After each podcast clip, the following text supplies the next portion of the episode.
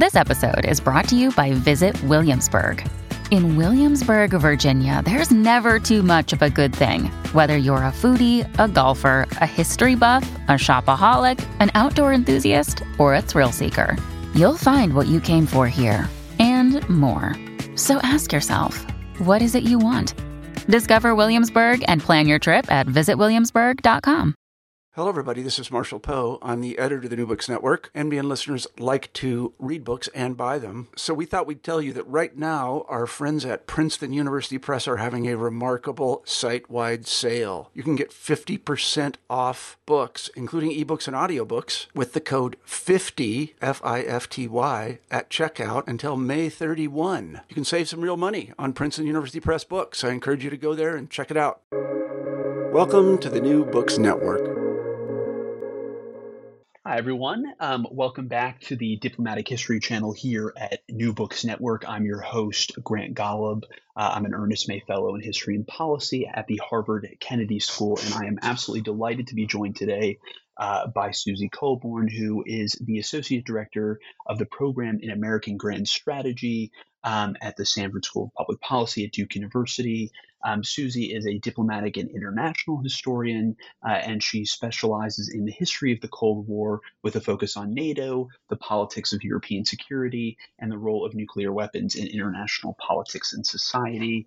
Um, prior to Susie being at Duke, she had fellowships at uh, Yale University and uh, Johns Hopkins University, and she has her PhD in history from the University of Toronto. Um, so today we're going to be talking about um, her first uh, solo authored book, which is called Euro Missiles uh, The Nuclear Weapons That Nearly Destroyed NATO. Uh, it was published in November 2022 with Cornell University Press. Um, Susie's also the editor of The Nuclear North, um, which she co edited um, with Tim Sayle, which uh, looks at the history of Canada in the atomic age, and she's also written uh, numerous peer-reviewed um, articles in some of the leading um, academic uh, journals out there. So Susie's a very prolific author. Um, so we're very, very happy to have her uh, on the pod today. So Susie, um, thank you so much for coming on. Thank you. It's wonderful to be here. So I think a great place for us to start um, with. Uh, hopefully, this is not a deceptively deceptively difficult question, but um, I'm hoping you could tell us what what is a Euro missile. What exactly is that for any of our listeners who are wondering what that term even means? Yeah, it's a great question. So, the term Euro missiles is a sort of classic portmanteau, right? Uh, they are a group of missiles that were stationed in Europe and that would threaten other parts of Europe. And so the jargon of nuclear weapons, for anybody who has dabbled in this subject, uh, knows this, can be really complicated and filled with acronyms. Uh, but these were variously known as theater nuclear forces or TNF because they would be used in the European theater or later known as Intermediate Range Nuclear Forces, or INF, uh, a name change that happened in part because the Europeans did not appreciate being reminded that they lived in a potential theater of nuclear war. Uh, and so in the in the popular lexicon, they were often referred to as Euro missiles, sort of encapsulating the, the fact that there was this clearly European dimension. But of course, the the weapon systems themselves. Uh, so I talk about three as sort of the heart of the book: uh, the Pershing twos, the ground launched cruise missiles and then the Soviet SS 20s, there was no reason why they could only be used in Europe. Uh, and of course, there's an interesting piece of the story that is about the, the threat the SS 20s posed to US allies in Asia uh, mm. as well. Yeah, that was that was going to be my next question: whether these missile systems or weapon systems were deployed in other parts of the world. But you've already answered that. So okay, great. Um, so we we've clarified what Euro missiles are. So um, I was wondering if you could talk to us about um, sort of give us a, a, broad overview of what exactly the quote unquote Euro missile crisis is. Um, some of our older listeners might have actually lived through that, especially if they were living in Europe at the time, so uh, they might be intimately familiar with it. Um, but even for those folks, what exactly was this crisis all about? Um, and and really, what sort of brought it to a what brought it to a head uh, in the 1970s and 80s? Yeah, it's a great question. And so there is this popular shorthand out there of, of the Euro missiles crisis. But one of the points that I make in the book is that actually, when you start to dig into the history of the 1970s and 1980s, there are crises everywhere. Some of them are large, some of them are small, uh, some of them are routine and recurring, others of them are fundamentally new. And there's this sort of constellation or complex of crises that surrounds the Euro missiles. And so the the story that I tell in the book is one that traces the rise and fall of the arms race over these theater nuclear forces, intermediate range nuclear forces. Pick your jargon. Uh, and so I start in the uh, in the 1960s, in the aftermath of the Cuban Missile Crisis and the Berlin Crisis, when the situation in Europe is really starting to stabilize into a, an uneasy status quo. And then the book follows this rise and fall of the arms race over the Euro missiles uh, through to the very end of the Cold War, uh, past the signing of the INF Treaty, uh, which did away with the Euro missiles in 1987, through the fall of the Berlin Wall uh, and and indeed up to the collapse of the Soviet Union. Um, but if we come back to this idea of crisis, right? What is the issue really about? What are the potential sources of crisis? To me, the the story of the Euro missiles is really one that is a story about the fissures and fault lines baked into the structure of the post 1945 order in particularly Western Europe, but the transatlantic order. And so at various points in in that history, you have uh, fundamental questions about whether the United States is going to remain committed to the defense of Europe, whether the United States is a trustworthy ally to defend uh, its partners and allies in Western Europe, whether the West Germans are going to be loyal allies who stick with and support NATO as an alliance, whether the Soviet Union is really uh, still a threat to uh, to the NATO allies, and, and then the sort of big question, the cloud hanging over all of it, is whether or not it is sustainable for NATO as an alliance to secure the peace by threatening to unleash nuclear war. And so there is this uh, fundamental anxiety and set of questions and crises that arise about how credible it is to do that, uh, and whether it's politically palatable and sustainable over the long haul. So, what what sort of to sort of unpack a little bit sort of the, the arms race over uh, Euro missiles or you know theater theater uh, nuclear missiles what drives the superpowers to start building these as new weapon systems when they already have uh, various means of delivering nuclear payloads that could annihilate both countries? Why do they feel the need to actually build um, these um, closer intermediate range uh, ballistic missiles in the first place yeah, it's it's a good question, and, and so when we think about locating the sources of an arms race, I think I conform to some stereotypes about what historians, how historians answer these questions, to say that it's complicated and there are a number of different factors uh, involved. But but there are a, a, few major ones that stand out. So there is a tech, technological dimension about research and development, right? You there is a lot of um, a lot of advanced technology involved in making nuclear weapons. And so sometimes it is just about what in your research and development and procurement process is available and is actually working, right? That might be usable and able to be deployed. So there, there's a whole story about a research and development that I only touch on very briefly in the book, but that certainly shapes the uh, the options open to policymakers. But I think there's also a, broader logic of how the Cold War is being waged that shapes the kinds of weapons that are appealing and makes European weapons particularly appealing. So I don't think I will shock any scholar who has worked on Cold War Europe to say that one of the most common tools in the Soviet playbook was to try and drive a wedge between the United States uh, and its Western European allies, to separate the North Americans from, from the Western Europeans, right? Drive a wedge into the very heart of NATO. And intermediate or theater range nuclear weapons were a very good source of leverage to do that because they could threaten Western European capitals, but would not threaten the United States or Canada. And so it posed these larger questions about whether NATO's strategy, whether the defense of Western Europe would become decoupled from that of the United States. Uh, and so, so there's a lot of political leverage there, right? If we think about the the ways nuclear weapons are used in international politics, right? There's a coercive element, a political blackmail element uh, that is potentially appealing, and and so the range that that European focus gives can provide a little bit of incentive to do so. Um, but one of the other pieces of the puzzle, uh, and part of the reason why I ended up taking the story back to the 1960s, is because there is also an interesting precursor in the origins of, of this arms race, which is about how arms control, in fact, shapes the playing field on which the superpowers are competing.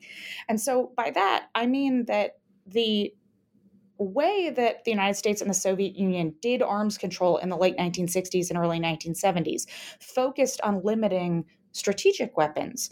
In fact, channeled, created circumstances where it channeled the arms race into Europe. Because by introducing caps on strategic weapons,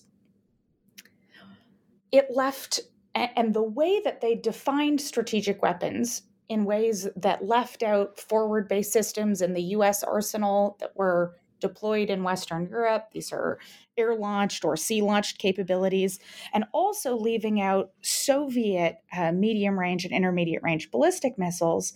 It meant that they de facto sort of created this other class of weapons, right, in, in the European theater and left that competition open. And so when the Soviet Union in the mid 1970s starts to introduce the SS 20, a, a, new, more advanced medium range missile system, it's entirely permissible under the, the existing arms control regime. Uh, and and it, it fits with the way Soviet R&D is working at the time. Uh, there's some speculation about whether the SS-20 could actually be upgraded back to being a strategic uh, a strategic weapon, but right there, so there is this uh, this sort of architecture in place that incentivizes channeling that competition uh, into the European theater. But then, of course, the introduction of new Soviet missiles triggers a whole uh, renewed set of angst about whether NATO's strategy is viable, whether the extended deterrence provided by the United States is really going to be enough to protect Western Europe.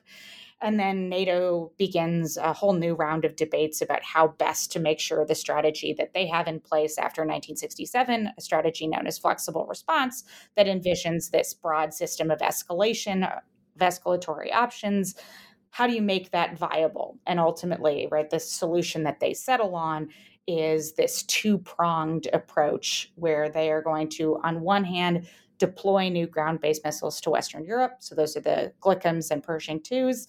Uh, and then on the other hand, they're going to pursue arms control negotiations with the Soviet Union to secure, re- try and secure reductions on those same theater systems. Um, and of course, in practice, that means the United States is going to pursue arms control negotiations with the Soviet Union. So there's a lot to a lot to unpack there. A lot of really great stuff. Um, I, I want to first talk to you a little bit about what NATO's sort of military strategy is in Europe obviously vis-a-vis the Soviet Union, because I think then this gets into some of the divides that you were just sort of um, implying about the way that the sort of within the Western Bloc about the way that the United States was pursuing arms control because you know as you said this then because they were only focusing on strategic weapon systems this then sort of allowed the arms race to then, then sort of refocus on Europe in a way that was creating uh, angst amongst the Western European members of, of NATO. So first what what is NATO's military strategy in uh, the 1960s and, and 1970s. I mean, you were just sort of alluding to it there, but I, I was hoping that you could sort of unspool that a little more because I think it's really important for trying to understand the divides in NATO over sort of the broader approaches um, to the Soviets. Yeah, absolutely. And so NATO's strategy is one based around this incredibly amorphous concept that they refer to as flexible response. And so I say amorphous because flexible response meant something different to basically every single member of the alliance. And NATO kept that strategy ambiguous because resolving that ambiguity would have created so many uh, knock on problems that it was easier and more sustainable to leave some ambiguity baked into the concept.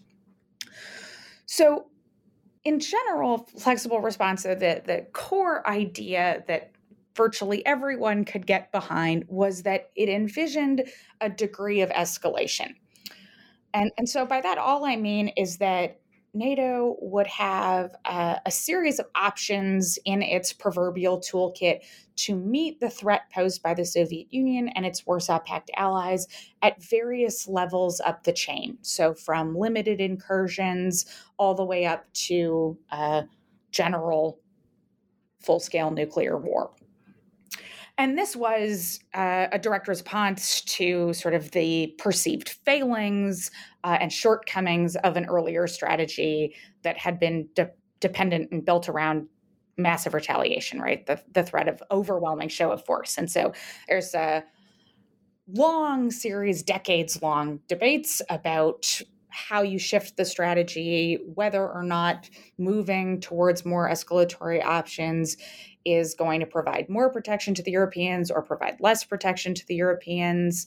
Because, of course, if you introduce more options, then in the Cold War world, one of those options might be you fight a limited nuclear war in Europe and hope to keep the superpowers out of it, which might sound less appealing in, say, Bonn than it does in Washington, D.C. So there's a lot of uh, just structural factors about the geography of Cold War Europe that shape that conversation. But so you have this this strategy that's built around around this this broad idea of escalation and the allies used all of these like pretty hokey metaphors to explain it right about having a, seamless robe of deterrence about having rungs in a ladder about having links in a chain uh, but the idea of of connective tissue, right? Options uh, where you could move up up the scale. But a critical piece of the backdrop to that strategy is is really based on a, a set of fundamental assumptions about what is going to be sustainable uh, in fighting and waging the Cold War. And so you have a base assumption that because the Soviet Union is a land power, and the United States is an ocean away, the Soviet Union has some clear advantages uh, and, and can threaten Western Europe uh, with a very sizable set of conventional forces. Anyone who is familiar with NATO's earliest history knows that the early attempts to try and build up NATO's own conventional land forces quickly confronted the limits of economic uh, of budgets and politics, right? It was incredibly expensive and unpopular to try and build up a large conventional army, and nuclear weapons, though not inexpensive, proved to be a much more appealing and cheaper option, right? Just gave the alliance more bang for its buck. And that basic logic endures. Uh, and in the 1960s and 1970s, the various allies are facing a whole series of, of economic challenges. I mean, you go through a period in the 1960s, late 1960s where keeping even the current level of uh, conventional forces in many of the NATO allies is politically unpo- unpopular and and you have a lot of pressure to scale back the commitments. And so that that basic logic uh, the economic constraints, the political constraints of democratic societies underpin much of, of this strategy.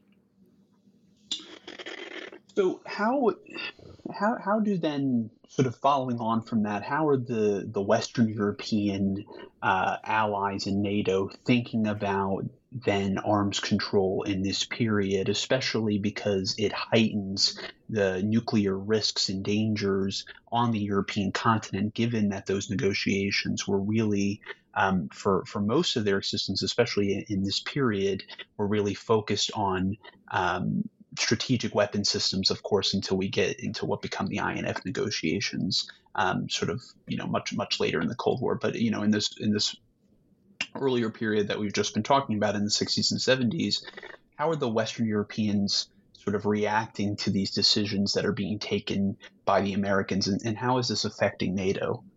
Yeah, the superpowers arms control process in the late 1960s and 1970s really puts most of the Western European governments in a very uncomfortable situation. They're sort of torn in two different directions that are virtually diametrically opposed to one another. So, on one hand, you have uh, an incredible degree of support for arms control because of what arms control represents the fact that the United States and the Soviet Union are negotiating and, and seriously considering reductions in their nuclear arsenals is seen as a positive indicator that relations are getting better. Uh, it it arms control becomes the sort of flagship or hallmark of detente in the late 1960s and early 1970s.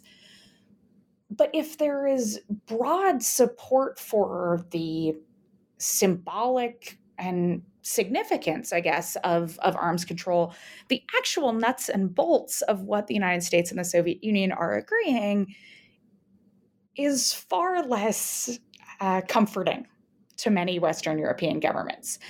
And so you have it when the United States and the Soviet Union begin the first round of arms control talks on strategic weapons for SALT 1, you do have a lot of internal wrangling within NATO about whether or not they should try to include Soviet medium range and intermediate range ballistic missiles uh, like the SS 4s and SS 5s that were targeting the capitals of Western Europe, right? And Europeans made, Western Europeans made this sort of obvious logical case that if those weapons were used, that would be a strategic event for Western Europeans.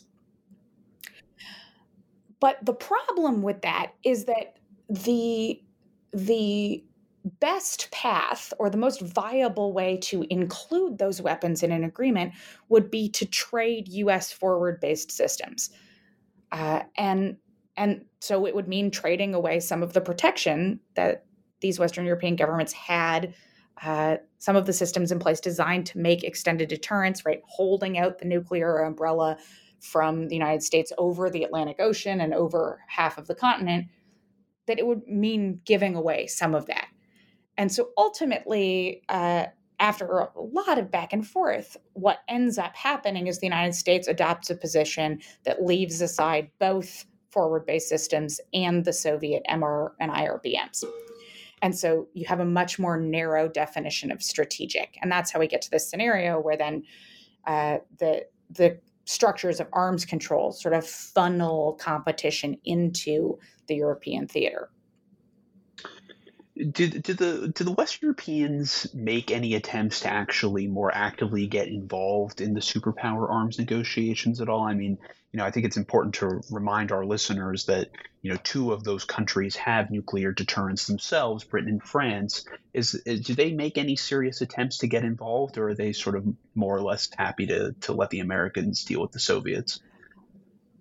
Virtually all of the efforts in this period actually flow in the opposite direction, which are the British and the French desperately trying to make sure that their nuclear arsenals stay out of these negotiations. Okay. Uh, they don't want to be caught up uh, in in deliberations between the superpowers. And why is that?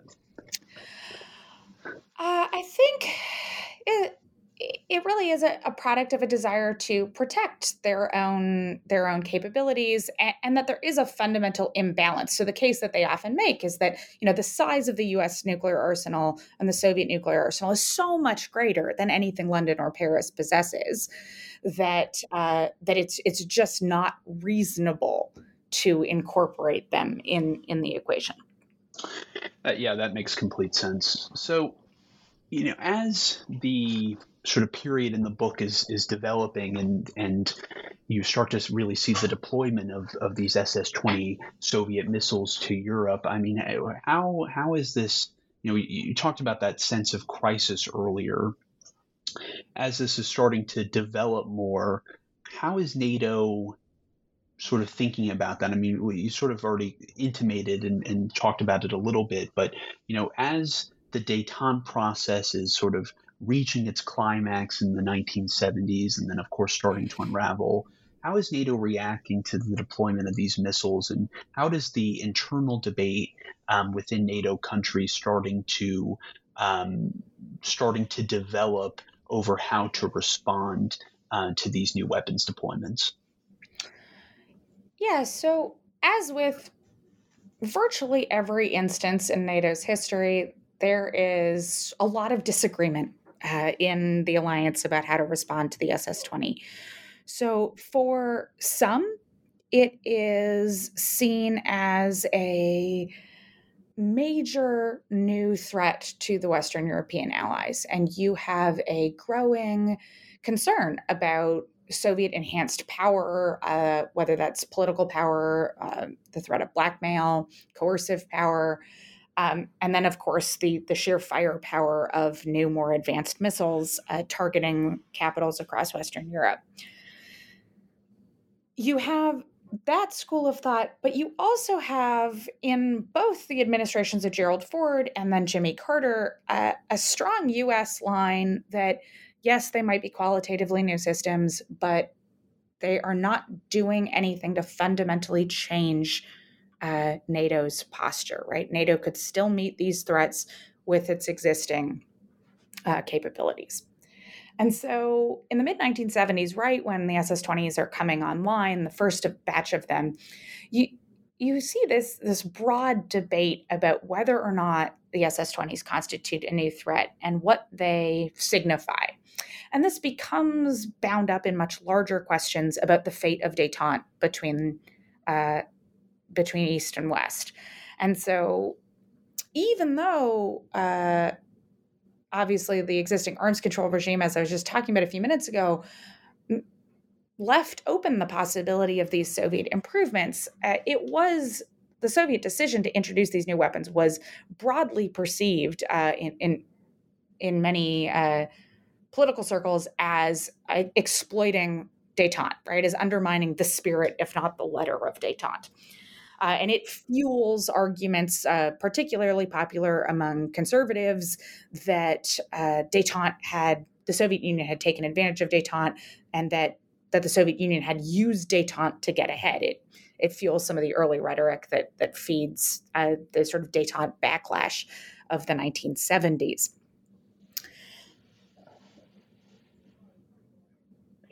So, okay, so how does this then sort of impact the the thinking around sort of pursuing what you um, had mentioned earlier in our conversation as the as the dual track decision? I mean, what really sort of pushes NATO to try and move on parallel tracks to to sort of really deal with these new Soviet deployments?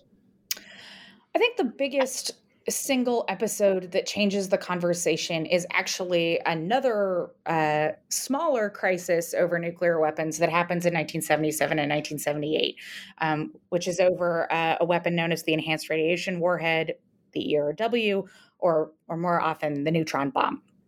And so the the story there, to, to keep it very short, is uh, that in the summer of 1977, a newspaper leaks uh, information that there is this enhanced radiation warhead buried in the budget of a US agency. And very quickly, the news of this weapon sets off uh, really a, a public firestorm and of just concern about what these new weapons will mean uh, and galvanizes uh, anti nuclear activism, uh, peace protests, and the like. And so, in the face of this public conversation about, about these weapons, about the dangers posed by these weapons, and whether they were desirable, NATO was sort of scrambling to figure out how to make the case for. Uh, bringing the neutron bomb into the NATO arsenal. And it's an incredibly cumbersome process. It's fraught politically for many of the allies. Uh, the the neutron bomb is very contentious in the Netherlands, in the Federal Republic of Germany, and it takes the allies most of the winter and into the spring to figure out what they're going to do. And finally, they get to a point where they have this really complicated three part solution. They know what they're going to do, everything is in place. And then Jimmy Carter decides that he doesn't want to move forward with the plan and scraps the whole plan.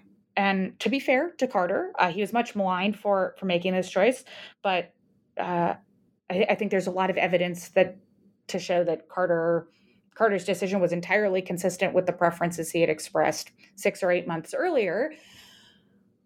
But in practice, the impression that Carter's decision uh, gave was one that seemed to reinforce all of the worst stereotypes already out there about Jimmy Carter and his foreign policy style. So he was roundly criticized for being overly moralistic and for temporizing. He was cast as a wimp who was unwilling to make hard choices for his defense. And it didn't help that many of his well-placed allies, um, you know, key allied officials went out and basically said as much in the press. Uh, so aides of the West German Chancellor Helmut Schmidt and his uh, foreign minister Hans Dietrich Genscher uh, publicly called Carter in the newspaper a religious dreamer and referred to the Carter administration as a leaderless hen coop. And, and so these things all created a lot of tension in, in transatlantic relations, but particularly in relations between the United States and West Germany. And that was already a very fraught relationship by 1978. Carter and Schmidt had butted heads over a whole range of things from human rights to uh, nuclear export policy. And, and this is, is sort of one really big, terrible thing on top of a heap. And so I dwell on that episode because it's only in the wake of Carter's decision to cancel the neutron bomb that the Carter administration really revisits its earlier line of argumentation that the SS 20s didn't constitute a new threat to Western Europe, right? That the Western Europeans shouldn't worry about it. And in the spring and summer of 1978, after Carter has canceled uh, the neutron bomb, has scrapped the earlier plans, the Carter administration pretty rapidly moves towards a new policy in which they conclude that they need to, in some way, meet West German concerns. Because if they don't, the consequences for transatlantic relations, for the overall order in which virtually everything has been constructed to try and harness German power, West German power towards favorable ends, that maybe the whole thing will come unraveled. And so they become really uh, they, they shift policy in order to reassure the west germans that their security concerns will be taken seriously. And so in order to do that the carter administration then very quickly comes to the conclusion that it's not going to be possible to do so if you only do arms control or if you only introduce new weapons that you need the two to work in tandem to create some sort of leverage and so there's a lengthy diplomatic process of countless meetings and consultations bilaterally, quadrilaterally, alliance wide to nail down uh, the, all the details of this this two part approach. But there really is the sort of kernel of that dual track is already in the Carter administration's thinking in late 1978. So when the when the dual track decision uh, you know eventually comes out in in 79 how did the Soviets sort of react to NATO NATO's decision making here? Yeah so the Soviet reaction um, is is interesting in two ways. It, so there's a piece of structural background that's maybe helpful to, to explain one piece of the Soviet reaction and that's that the dual track decision has this kind of crazy time lag built into it. So I said before, right, that there's these two tracks, hence the creative name, the dual track decision, right? You've got the, the arms control track and the deployment track. And so the deployment track is really, really complicated. You have uh, plans to station weapons in five different countries. Uh, so the Federal Republic of Germany, Italy, Belgium, the Netherlands, and the United Kingdom. And that is almost entirely because the West Germans do not want to be left alone hosting the, the missiles. They want some other non nuclear allies on the continent to host them. So there's this sort of elaborate burden sharing scheme. But the other piece of the deployment track is is this weird time lag as a result of sort of where the missiles are in their development, where the Allies make this decision in December 1979, but they're not actually planning to deploy the missiles. They're not planning to deploy the missiles until late 1983. And so, if you were a Soviet policymaker or a policymaker in any of the Warsaw Pact capitals, this is wonderful leverage. And so, the Soviet reaction uh, in the immediate sense is about sort of moving into high gear to figure out how they can try and derail these deployments that are scheduled for four years off.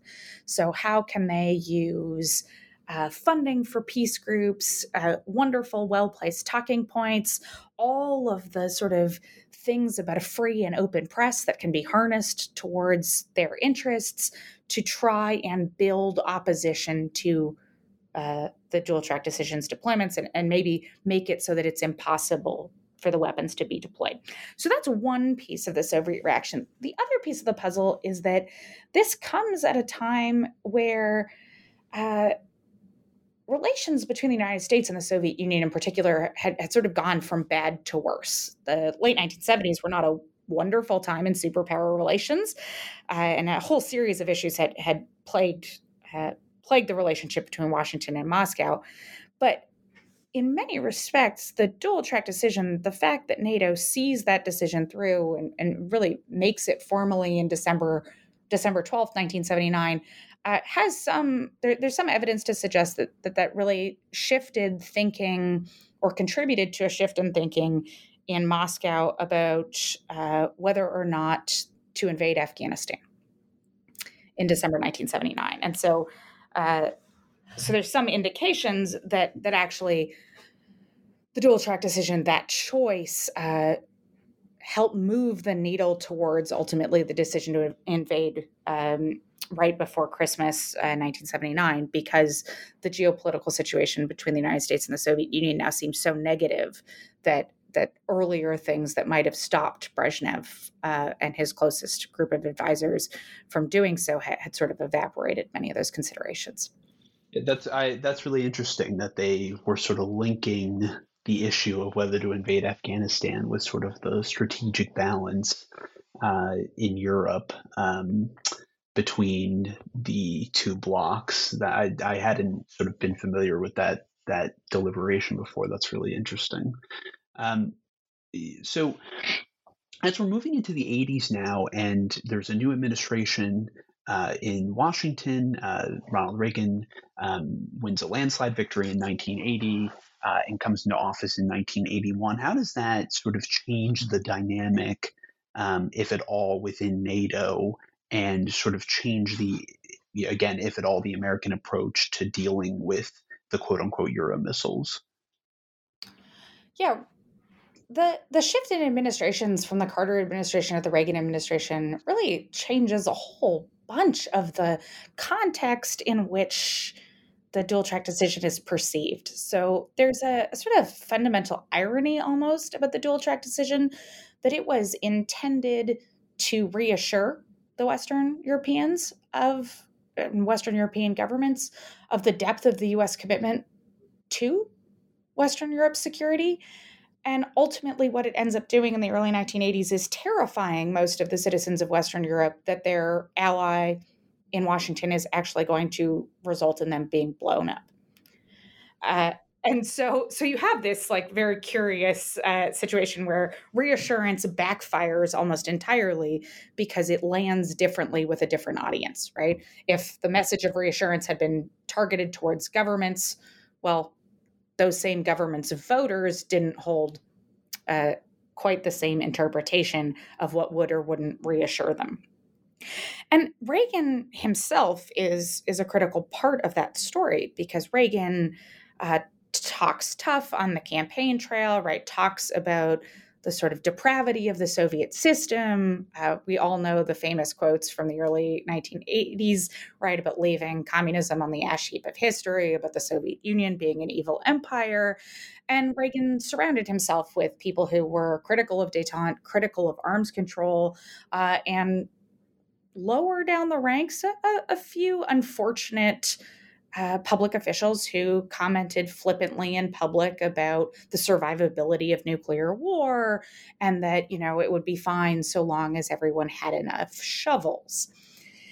And these kinds of things, uh, coupled with the, the rapid downturn in US Soviet relations, really contribute to a broad feeling that the Cold War has suddenly returned to Europe right? That that the Cold War is now more dangerous, at least from the vantage point of Europeans. I want to be clear: the Cold War, of course, continued to be waged uh, in in often brutal and violent ways across uh, Asia and Africa and Latin America.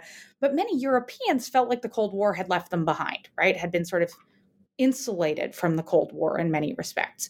And in the early 1980s, came to appreciate the ways that the Cold War was still very much with them and in Europe and threatening their their security. And and I think there's any number of ways that we can see that manifest, but I often point to the popular culture of the day. I mean, there are just mushroom clouds everywhere in the popular culture of the 1980s. It's war games, it's threads, it's the day after, it's 99 red balloons, it's it's constant uh, there is just a simmering anxiety about nuclear war, and the Euro missiles are a critical part of of that, of stoking that fear.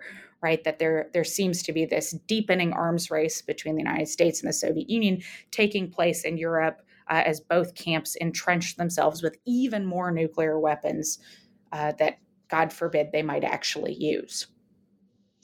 And did, did the West Europeans greet the arrival of Reagan with any sort of reassurance? Do they think that his entrance or entry into the White House is going to be better for them? Do they think it's going to be more of the same? Um, is that really is that changing the dynamic within the NATO organization at all? You you have some uh, sense of comfort at the beginning. Uh, in part because many of the Allied leaders who had worked with Carter uh, just hope that Reagan is going to bring a little bit more coherence or strat- strategy to to the way relations are managed. Uh, but very quickly, the process of alliance management uh, becomes complicated in in its own new ways uh, in the Reagan years. And so they spend much of 1981 arguing about whether or not the United States is going to actually open arms control talks with the Soviet Union on what by then are being called intermediate range nuclear forces. The Carter administration had held some like very preliminary talks, uh, but hadn't formally opened negotiations yet. And the Reagan administration did what all good administrations do in Washington and arrived and then promptly said, well, we need to study all of the inher- things we inherited. So we'll get back to you in six or eight months. but when you have, as many Western European governments did by this point, large scale demonstrations, some of the largest in post war Europe, happening week in and week out, uh, waiting six or eight months is not exactly sustainable, right? You want to show your publics, your voters, that the alliance is doing something to try and secure reductions in, in, nuclear weapons to even perhaps make it possible that they don't need to deploy the GLCMs and Pershing 2s, or they can reduce the number of cruise missiles and Pershing 2s that they plan to, to to install ultimately. And so there's a lot of growing pressure in 1981 on the administration uh, in Washington to to start talks uh, with the Soviet Union, which ultimately the administration does in in November 1981. And and how did those talks, you know, initially go between the the superpowers? Is there reasons for optimism? Are they really sort of stalling? Um, you know, how w- w- how did those look like at first? They go so poorly that most people think that they are a public relations stunt. so I mean, you have a you have a structural element here, which is that much of the incentive for the Soviet Union to be at the negotiating table is to appear reasonable uh, and to generate the kind of leverage that is going to stop the deployments. And most Western negotiators are realistic that without deployments of their own, right, they are trying to negotiate reductions in the Soviet arsenal, but the only thing that they have to offer at this point is a promise that they won't deploy things that they have not yet deployed. So they don't really have a lot to give the Soviet Union. And so long as the Soviet Union believes that the deployments might be stopped through other means, there's not really a lot of, of, of ground to meet on. Um, in the summer of 1982, of course, there is a sort of famous effort by Paul Nitze, who is the lead negotiator uh, in the INF talks, the lead American negotiator, to try and hammer out some sort of agreement. This is the crux of the walk in the woods. Uh, but that is promptly scuttled in Washington, scuttled in Moscow, and then the talks sort of settle back into this steady pattern of they're negotiating, but but they're also sort of marking time Mm. What what ultimately winds up changing the dynamic in terms of arms control that eventually gets us to the point then where both sides are taking very seriously the idea of actually removing these missiles um, from Europe altogether. I mean, obviously, this culminates in the famous INF Treaty in December 1987. But how do we get from sort of this negotiating dynamic where really nothing is happening um, you know, they're they're pretty much a disaster to actually then making serious progress um, on this front, ultimately culminating in that in that landmark treaty. Yeah, so I think there's two sort of stages there, right? One is, of course, that the the situation, right? What the Western allies or the United States can offer is it is fundamentally changed in 1983 when the deployments do go ahead because then they are talking about trading real weapons stationed in Italy and the United Kingdom and the Federal Republic of Germany at that point for real Soviet weapons. Uh, and so there's there's not that asymmetry or the the hope that it might be derailed by other means. But I don't think that that is enough to explain how the INF treaty comes to be, how this this agreement where you abolish the entire class of nuclear weapons occurs. That to me hinges much more on Mikhail Gorbachev. Uh, and and that in Gorbachev you have a leader who is willing to rethink really fundamental aspects of the Soviet Union's role in the world, and who sees ultimately by 1987 an agreement on INF as a critical part of starting to leave the Cold War behind. Uh, and I shouldn't. I, th- I, think Gorbachev is an essential ingredient, perhaps the essential ingredient. But of course, it takes two to tango, and and Gorbachev, in many respects, needs Reagan. Uh, they have many things that divide them, but they both, especially by the late 1980s, have a deep aversion to nuclear weapons.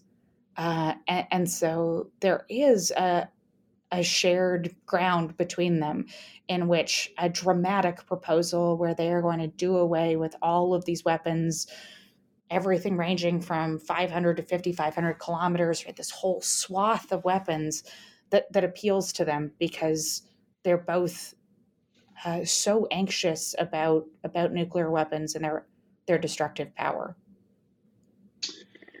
so, what ultimately, um, you know, clinch I mean, you have two leaders who are really committed to this, but that's not necessarily enough on its own. So, what ultimately really does clinch the the the treaty itself and and actually um, you know brings it brings it about because there had been previous attempts. I mean, famously in, in Reykjavik in, in 1986, where you know they came close to abolishing all nuclear weapons, and many of our listeners might know that that that that falls apart quite spectacularly. What ultimately gets this over the finish line? Here is is really where I do think that Gorbachev and many of the the closest people around him are what changes. So after Reykjavik, they the Soviet Union retreats into the previous position that they had had, which is this package deal. So at the time, the negotiations on INF were part of a larger set of umbrella talks, the nuclear and space talks, or NST. And so that included strategic weapons, uh, intermediate range nuclear forces, and then uh, space, uh, which was mostly about the Strategic Defense Initiative, Star Wars or SDI. And so after Reykjavik, the Soviet position had been to go back to a, a package deal where they tried to bundle all of these together. But in early 1987, in February of 1987, Gorbachev makes the decision to untie the package, right? And which which really just means that he wants to break INF out, that he is willing to conclude a separate deal, is no longer going to link progress on limiting the Strategic Defense Initiative or confining it to the laboratory to getting a deal on INF. And that is really, I would say, above all, an indication that Gorbachev starts to appreciate or come to the, the sense that time is running out for the Soviet Union. That there are so many things that need to be addressed uh, that need he, he needs something concrete soon or the whole project as he envisions it is going to begin to fall apart. And here gorbachev's thinking i think is shaped in particular by alexander yakovlev who's a, a close aide of his and writes a, a, sort of lengthy memo in february of 1987 making the case for why they should break inf out of the package. Um, and, and so it's not to say that it's a done deal in february of 1987 but once Gorbachev agrees to untie the package, uh, there there is a, a, foundation for an agreement that is going to be global in scope to get rid of all of uh, these intermediate range range forces. So I, I, would really say that to me, I think Gorbachev is is what changes. Is it's a fundamental rethinking uh, on Gorbachev's part that is a product of a whole host of factors, right? Gorbachev, like any human, uh, is influenced by many things. And so it's in part the experience of Chernobyl in 1986. It is in part the changing advice of his advisors. It's in part that they had tried so many other tactics and had failed. And so they are down to a limited set of options left. It's in part the fact that the Pershing IIs are do pose a military threat to Moscow, right? Uh, Soviet military leaders often referred to it as a pistol pointed at the temple of the Soviet Union. Uh, and so all of these come together uh, to make it so that the Soviet position uh, shifts. And and of course, you know, history is filled with with weird coincidences. I mean, in this product, it's not as if uh, Gorbachev found even among his, you know, closest circle uh, people who were entirely supportive of this agreement, but Gorbachev was emboldened by coincidences, right? I mean, Gorbachev ends up executing one of the largest purges of the Soviet military in 1987 because a West German 19 year old lands a Cessna in Red Square. yeah. um, that's always like an amazing story.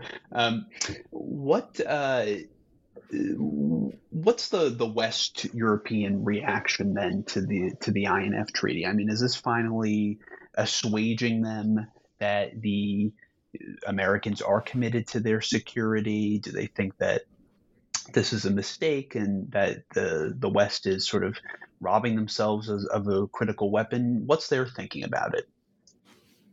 So this is this is one of the great parts of the story. I think is sort of a classic you know, you're damned if you do, damned if you don't kind of situation, uh, where the so the the deal that Reagan and Gorbachev are going to sign and and ultimately do sign in December 1987 is based on this proposal that uh, the Reagan administration had formally introduced in 1981 called the zero option. And so, just as the name suggests, it's zero for everybody right? So in the early stages of the negotiations, it's the Soviet Union will bring its arsenal down to zero and the United States won't deploy. Uh, so we'll keep at zero. once the deployments start, then of course it's everybody will bring both sides, the United States and Soviet Union, will bring down to zero. In 1981, the zero option is, for the most part, pretty popular among the Western Europeans. Uh, it's seen as a sort of master stroke that's going to help with many of their public relations problems. It's going to make the case that NATO wants to defend itself with the fewest possible weapons. Uh, it's going to help diffuse maybe some of the anti nuclear activism that is sweeping across Western Europe and North America and beyond in the early 1980s. But a lot of the affection for the zero option is because they think it's impossible. And then in 1986, when Reagan and Gorbachev meet at Reykjavik and have this near moment where they not only going to get down to zero uh, in in intermediate range weapons, they're talking about abolishing even more nuclear weapons. Uh, many of the Western Europeans freak out. Uh, so, and not not just not just the Western Europeans. Uh, the, the Supreme Allied Commander uh, of NATO at the time, General Bernard Rogers, an American, uh, told reporters that it was like uh, he felt chills running down his spine. Uh, Margaret Thatcher, the British Prime Minister, likened it to an earthquake beneath her feet when she heard this news. Uh, there's a great uh, interview, I think, in Newsweek from a French diplomat who who remarked that this is why you shouldn't shouldn't let two men negotiate in a haunted house on a Saturday night because they would do uh, do bad or dangerous things. And, and, so the argument that the anxiety for for those kinds of critics was that it would be the beginning of the slippery slope. It would open the floodgates you know pick your proverbial metaphor but it that it was going to lead to the removal of US nuclear weapons from Europe that that would lead to the removal of US conventional forces, the troops that have been stationed on the continent for decades, because no Congress would let uh, US forces be deployed without nuclear weapons in their midst, and then that it would even worse lead to the full denuclearization of Europe. And so it's not a coincidence here, I think, that the British and the French are among the most vocal critics, right? Two countries with nuclear programs of their own. Uh, hoping to shore up the case for nuclear weapons uh, and and for deterrence.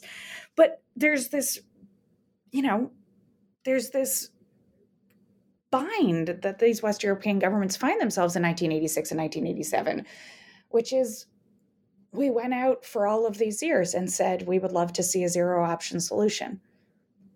We we can't turn around now and say no, right? That that sh- that's just not possible. It's not palatable. It's not politically intelligent. And so much as reservations are aired publicly and there's a huge conversation about what deterrence is going to look like, what the strategic and military consequences of a deal like the INF Treaty will mean. It's happening in 87 before the treaty is signed, keeps going after the treaty has been signed. There's there's just no there's no sense that it's uh, it's really possible to stop. I, I, I want to zoom out a, a, little bit and talk about some of the uh, contemporary relevance of the story that you tell in this book because I think that there is a ton of it. And and one of the things that I think is really important to talk about is NATO itself as an organization. I mean, you, the, you talk about in your book how this almost broke the entire alliance, and there's a huge debate um, going on in the United States today. I mean, I guess there has been throughout all of NATO's existence about um, whether the U.S. should be in NATO, about our sort of commitment to European defense, and without really getting into the specific politics of that in the present, I was wondering if you could talk about um, the challenges of the sort of core logic of NATO, which is having the United States like deeply embedded in European defense and all of the sort of problems and then this creates, such as the one that you talk about so brilliantly in this book, um, because you know, as we've seen in recent years, when you all of the sudden, or perhaps not all of the sudden, but when you have a president who is so deeply ambivalent to put it charitably, going to outright hostile of NATO itself into the idea of European defense, sort of the problems that this create can create in alliance management and NATO's like overall defense posture. So, is this is this core logic behind NATO and the way that the organization is is set up and has been constituted? Does this still make sense um, as NATO sort of thinks about how to, um, you know, maintain its strategic relevance, you know, which has obviously been vigorously renewed by Russia's invasion of Ukraine in in 2022, but how this kind of the way the organization is set up has really created a lot of these problems. Is there is there room to sort of rethink the way that NATO actually goes about defending the countries of which uh, you know are, are members of it? Yeah, I I think that there is a sort of beautiful thing that we often forget about NATO's history, which is that NATO has never been one static thing. The alliance has always been changing, right? I mean, in its initial formation, it wasn't even an organization. It was the North Atlantic Treaty. It was the Korean War in 1950 that made it an organization. And and those transformations come in waves as the institution adapts itself as a political structure, as a military structure to new circumstances. Uh, I, I, talk about a few of those episodes in this book. There are many more in the alliance's history. Uh, and, and of course, the NATO that I write about in the 1970s and 1980s is fundamentally different than the NATO we have today because the NATO we have today is, well, double the size. Uh, and it is staring down a very different uh, geostrategic landscape, both in Europe and beyond Europe. And so there have been any number of changes uh, in, in that. So I think I, I, would say not to be flip, but there is always space to rethink NATO's mission and what NATO is doing, because that is the very if one thing is constant over the alliance is history, it's that it will change. And so there there is is definitely space. Now the question is whether I, I guess getting to the heart of the the matter about the United States and its place in the alliance, the question is really whether there is an appetite to to make change in that relationship. And there, the alliance's history suggests maybe not. Uh, historically, I mean, it's not new for a presidential administration to worry about the degree to which the European allies and the Canadians provide for their own defense. But in very few instances have administrations in Washington, Democratic or Republican, been willing to actually support efforts to increase uh, European participation or Canadian participation, but that's a smaller fish to fry. Uh, and so you you know you you have a fundamental question about uh, what role the United States envisions for itself within the alliance, uh, and, and, whether there is the flexibility and creativity to be open to arrangements where the United States remains, uh, as it has been for the last seven decades, the most powerful member of the alliance, but where maybe not just the burden is shared more evenly to reflect the realities of economic power, but also maybe where some of the control and influence is also shared. Uh, and I think you know we're we're seeing right now in the deliberations over uh, over who makes the final choices uh, and who sort of are the the decision the big players the heavyweights in, in decisions about what arms go to the Ukrainians, right? That uh, there's that that power still very much resides with the United States, and that's in part a function of American leadership, but it's also in part a function of how many of the allies uh, interact with American leadership. Yeah, yeah. No, I I think that is a a really good point. Um, that uh, you know the Russian invasion of Ukraine is sort of bringing to the fore the dynamics in the organization and showing um, you know who you know where where power resides, and and in some cases it's been I think surprising, um, uh, given you know what our sort of traditional understandings of the dynamics uh, are in the alliance, um, but but also thinking about um, some of the ideas of which members of NATO um, consider for creating their own defense, and I think that um, that's that's something that people who are thinking about some of these problems um, should should be should be keeping in mind as we sort of think about how to conceptualize the organization moving forward. Um, the the final thing that I want to ask you about as we're sort of coming to the end of our conversation is um, where we are on arms control today. Um, as uh, folks might know, uh, the INF Treaty uh, is no more. Um, the U.S. withdrew from it um, after accusing the, the Russians um, quite often of, of violating it. Um, Putin has, uh, that's the Russian president, for anyone who, um, for some reason, doesn't know who that is, Vladimir Putin, has suspended Russian participation in the only um, arms control treaty that exists between the superpowers today. That's the the New START treaty. How should policymakers be thinking about arms control? Um, clearly, there's not going to be any space for that right now, given the ongoing, um, you know, realities in, in Ukraine and, and elsewhere around the world. But are we forgetting how important arms control is for um, ensuring not only American security but also um, Western security, and and is this something that um, we need to be prioritizing when there is space to do so again? Yeah, I think that the the biggest takeaway that I came away from writing this book with about arms control is just the degree to which the common perception that arms control is a fundamentally collaborative or cooperative enterprise is misleading. Uh, and I'm not the first person to, to, point this out. James Cameron has written very eloquently about this, as has John Maurer.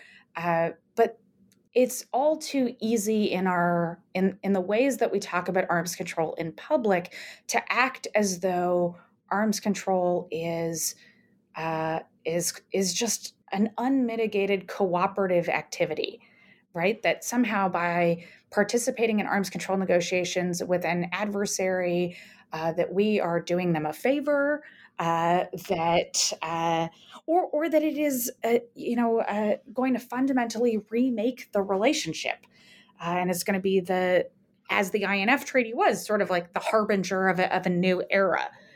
And it just doesn't work that way in practice. Often the things that motivate states and negotiators to participate in arms control talks is about uh, de- defining more clearly the rules of the road, about mitigating risk, but also about making it possible to compete more effectively over the long term.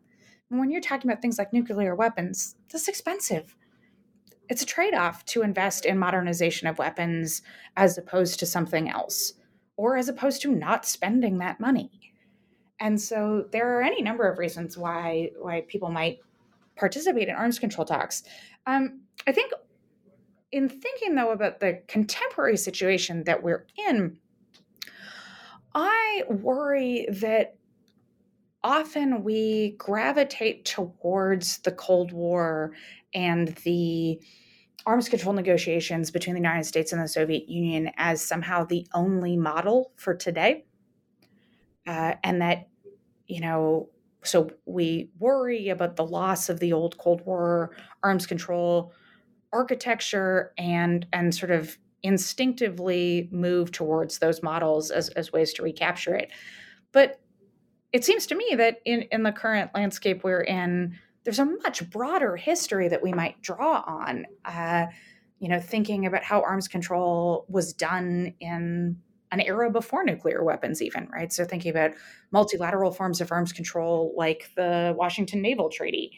Uh, that that might be better suited as models, uh, or or at least help us puzzle through some of the ways that we might reinvigorate arms control in a in a difficult time. I mean, I, I take your the, the points you made in, in the question, right? That it's it's going to be very difficult in today's climate to to make the case for why arms control uh, should be on the table.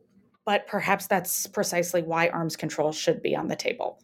yeah, definitely. Uh, and and so uh, you know there is so thinking through and and turning to the past as a sort of laboratory to think through how and how how we could generate leverage, how the United States could generate leverage to bring, say, the Russians to the negotiating table, maybe the Chinese to the negotiating table. Um, I think the Euro missiles have something to tell us on that story, uh, but I, uh, I, I think that there is a, a much larger history of arms control that we might draw on to help us think through uh, the, the challenges we're looking at today. Well, I think that's a great pace uh, for us to uh, end it. So um, the book is Euro Missiles, the nuclear weapons that nearly destroy NATO. It is out now with Cornell University Press. Um, thank you so much, Susie, for coming on the pod to talk about the book. Uh, and thank you all for listening. We'll be back soon.